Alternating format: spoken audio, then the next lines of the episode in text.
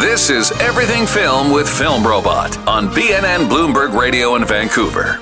Now back to your hosts, Joe Leary and Patrick Shelton. BNN Bloomberg Radio 1410 AM, also at 1035 FM HD3. Everything Film, our special one year celebratory program. All award winning actors on the show. Crystal Balint joins us. I want to get right up front. Does the term actor uh, apply to generic acting people, or do we still have actors and actresses? That's an excellent question. Um, I am a believer. Uh, for me, it doesn't affect me either way. I will happily respond to actress. I will also happily respond to actor. I, I don't know what the the norm is and I don't know what like the general sort of sense is and I can't I wouldn't want to speak on everyone's behalf. But I think if you use the term actor that's what we all do whether mm-hmm. you're a woman or a man or a, a, pres- a, woman presenting or a male presenting presenting you are an actor. You are a person who is acting. So I think I mean I think you can safely say either but I will happily respond to actors. Do you think you would get consensus among your peers if you had that conversation? Would that be a would that be a real heated argument somewhere it could. I mean, I, again, I think it depends on the company you're with. Yeah. I mean, I, th- I, think some people have really strong opinions about it, and I think others were are maybe less um, focused on that conversation. But I think, I think we're in a time where people have opinions about a lot of things. So I think any conversation is uh, has a road to go toward something that could be explosive. so I think yeah. this could very well be one of them. Well, you know what? You know, it's a good question, but I sum it up this way: there should be three. Then, if there's actress, actor, there should be actor man or actor him. No, so actor is everybody. I think so. So like I mean, so so it's kind of weird. If you, if there was three, I would get it. Mm. I mean, I think again, I think if you if you can safely say actor, we'll probably cover the gamut. You know? Yeah, but actor isn't a guy. It isn't a guy. It's a right? person who's acting. It's yeah. a thing. Yeah. And acting is so what I, that person is doing. Exactly. Yes, yes. yes. Exactly. See, here we go. Here, here we go. we can talk about this one. You okay. uh, unpack it. You, you uh, are described as having a passion for the arts since childhood. So mm-hmm. what what was the first thing that ticked the box for you to go? That's what I want to do. Oh gosh. Um, well, you know, I watched a lot of TV growing up. I'm an only child. I grew up in a small town. I didn't have a ton of things to do, um, and so I was plopped in front of the television a lot. Um, I mean, I mean, I think uh, just movies. I, I, watched a lot of movies. I have very fond memories of going down to our local video store on like a Friday night with my mom and picking out a movie. And quite often it was the same movie, like The Never Ending Story or at a certain point The Princess Bride or things like that. So um, I think I just got caught up in the world of storytelling very early on. And I really um, just enjoyed sort of the fantasy of the whole thing. I, I have very fond memories of being in my childhood bedroom, like dressing up in my mom's clothes and like pretending I was having parties with my friends or her friends, or so I was like make believing all the time as a kid, and I think that that sort of went right in along with the film and television industry, and then I started to just get into all of those things in high school and junior high school, and I started taking part in local theater groups, and so it just it started really young, and then it just sort of fostered. So as, as you move as you're moving along, like mm-hmm. like I always say this, like I, like. Um, you haven't had your big break yet, let's say, but mm-hmm. let's say what was your break where it just it just kind of like now I'm in, I'm in, the, I'm in with the crowd now, hmm. and, and now I'm going. Like what what can you pinpoint it to a day in an audition or how you just kind of cracked into the into the starting lineup? Into this wow geez i mean into the starting lineup i don't know that i'm the in lineup. the starting lineup well that's what i'm saying yeah like, i'm not uh, sure i'm there yet but but the thing that kind of got me i think the thing that secured me as being like uh, uh you know I, uh, what i'll define it as as being a working actor because there was a right. long that's time perfect yeah that's what yeah, i'm trying to get at yeah there yeah. was a long time where i was working what we call or what i call a joe job where i was having to work like my regular job during the day and then i would audition you know when yeah. i could and, and if i got a job i'd have to take vacation days and all those things so the the time i started being a, a working actor was about I guess almost nine years ago now, and I got a job with the arts club. So I got, actually got a theater gig, and that's what pulled me out of my job. Right. And so then I was doing full time theater, which was a, a total blessing to do Dreamgirls with the arts club. And then that just basically opened the door for me, and I realized I didn't want to go back to the Joe job. So then I had to start to audition more and and you know the universe actually really just kind of opened it up for me like the roles right. started to come in and I started booking and uh, nine years later, I haven't, haven't looked back. So I would say that was the definitive moment for You me. just to switched being, over, like, right? Yeah, I'm a and working that's the Arts actor. Club, right in Granville. Here in Vancouver, Gran- yeah. In Granville, is it Granville Island, right? Is it- Where we did the it- show was actually at the Stanley. Oh, on at the Stanley. Street. Okay. Yeah. Oh, great. Yeah. great. Yeah. Um, as a person named Joe, all of my jobs are Joe jobs. That's true. There you go. Just so you know. And I take no, I take no offense to that We can call him. Steve Jobs. We Yeah, can call him, well, maybe I- not I- Steve I- Jobs. I I'm not sure I can say that without like having to pay a royalty to somebody. So, uh, talk about Supergirl. Why is why is it the CW must do a ton of work up here?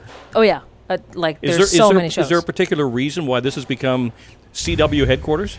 I don't know. I mean, other than the fact that what I want to- I have to say, I have to plug is the fact that we have really tremendous actors and No really question. tremendous crews here in Vancouver. I think that we are some of the hardest working crews in the industry, um, and I think people realize that. Um, I don't know. I mean, we have an incredible landscape here in BC. It's funny you should mention that because I remember doing an interview with John Schneider years Uh-huh. ago when Smallville was, was being shot here, Mm-hmm. and he was saying like Abbotsford passes for uh, the Kansas. Yeah. uh, it's like you've got every kind of topography and geography right here. But I mean, in terms of the CW, it's some, obviously they must be they must love the crews up here. The Canadian dollar probably doesn't hurt, but Mm-hmm. Yeah. that's not that's not the, the ideal reason. The re- ideal reason is they've got quality people Uh-huh. and they've got topography that you just can't beat. I think so. I mean, like you drive in any direction, an hour in any direction, you get completely different Sure. landscape. Um, you know, we have gr- there's great studios up here too. Um, there's a lot of space up here, and uh, yeah, I mean, I think it's a perfect storm for just wanting to do more. And you've done you've done work on Riverdale as Yeah. well, and we had Jordan Connor here the other day. By the way, Oh, cool. He was on our last show, and so you probably have worked with him or alongside of him, or um, Maybe, yeah. yeah? It's it was a very short little stint that I did on Riverdale, so it's Okay. possible we crossed paths. But Okay, yeah. and Supergirl. So like maybe what, what did you play on Supergirl? if you don't mind me asking? Supergirl, I played the Secretary of State.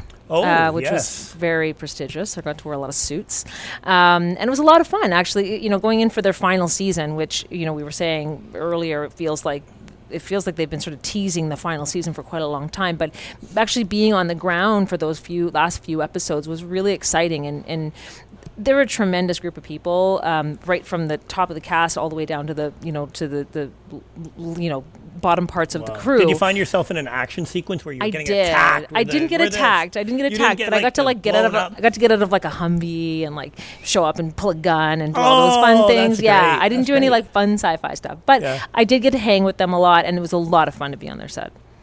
I was talking to uh, an unnamed actor recently, and um, they were saying that the difference in the production, like you know, you're on, really comes down to craft services. Mm. Okay, what, what kind of food they're feeding you? What uh, what have you enjoyed on set? Oh, you know, well, first of all, I have to I have to draw attention to the fact that I miss the old days of crafty when you could just like saunter into craft service tin and like grab whatever you want. Maybe grab a couple of donuts. No Sure. one's looking. It doesn't matter. You Yeah. take them back to your trailer. It doesn't matter. Um, now you got to go up, you know, and you have to like order it from someone. So there's like a lot more judgment, and you have to like really think it through, and you feel like pressure because everyone's waiting behind you, and it's like it's stressful now. But I think, I mean, I just I'm such a sucker for free food. I'm not gonna lie. If I can go anywhere and get free food, I'm just I'm like over the moon. So. We, we all kind of relate to, to that experience. Um, so uh, I want to ask what it takes to be a steadily working actor as you are. Does it take just jumping at everything that's thrown your way, or are you pretty choosy about the material that you pursue?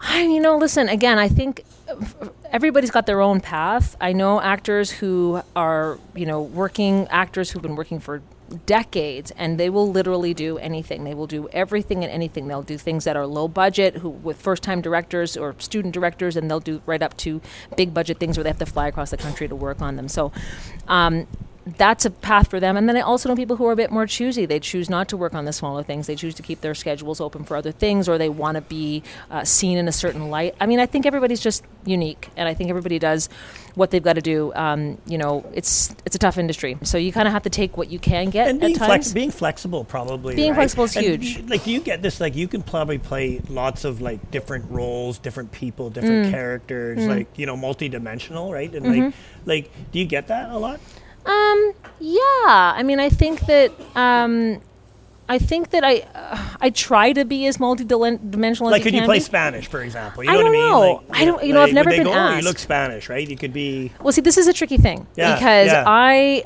am a firm believer in it, those people should be playing what they who they are. And I, I have a tough thing to some extent where if someone had seen me and think, thinks I can pass for Spanish, I'm not sure I'd be comfortable playing that role. Interesting. Yeah, You know what I mean? Yeah, yeah, like yeah, I yeah, yeah. feel like there's probably an, an actor or actress in the city who could carry that weight, who could play that role, who could give life to that character in a more appropriate way than I could. Yeah, yeah, yeah. absolutely. Just like I wouldn't want someone who maybe looks like me play, playing, you know, it would feel weird. So um, I have been, you know, mischaracterized, Uh, or I guess one of these like, y- you know, my ethnicity has been a question in the past, but I just think that if the story can be told by someone who, who has a knowledge of that that character's experience, then I would much rather want to see that person do it. Crystal Balint is Mm-hmm. our guest. This is the one year anniversary of Everything Film by Film Robot, and uh, we're of course recording from the Shark Club in downtown Vancouver. What's the Midnight Club? Okay, so the Midnight Club is uh, another Mike Flanagan project. Uh, Mike Flanagan, who has um, kind of garnered this massive amount of attention to his work over the last, I would say, three or four years, um, and he does a lot of work for Netflix.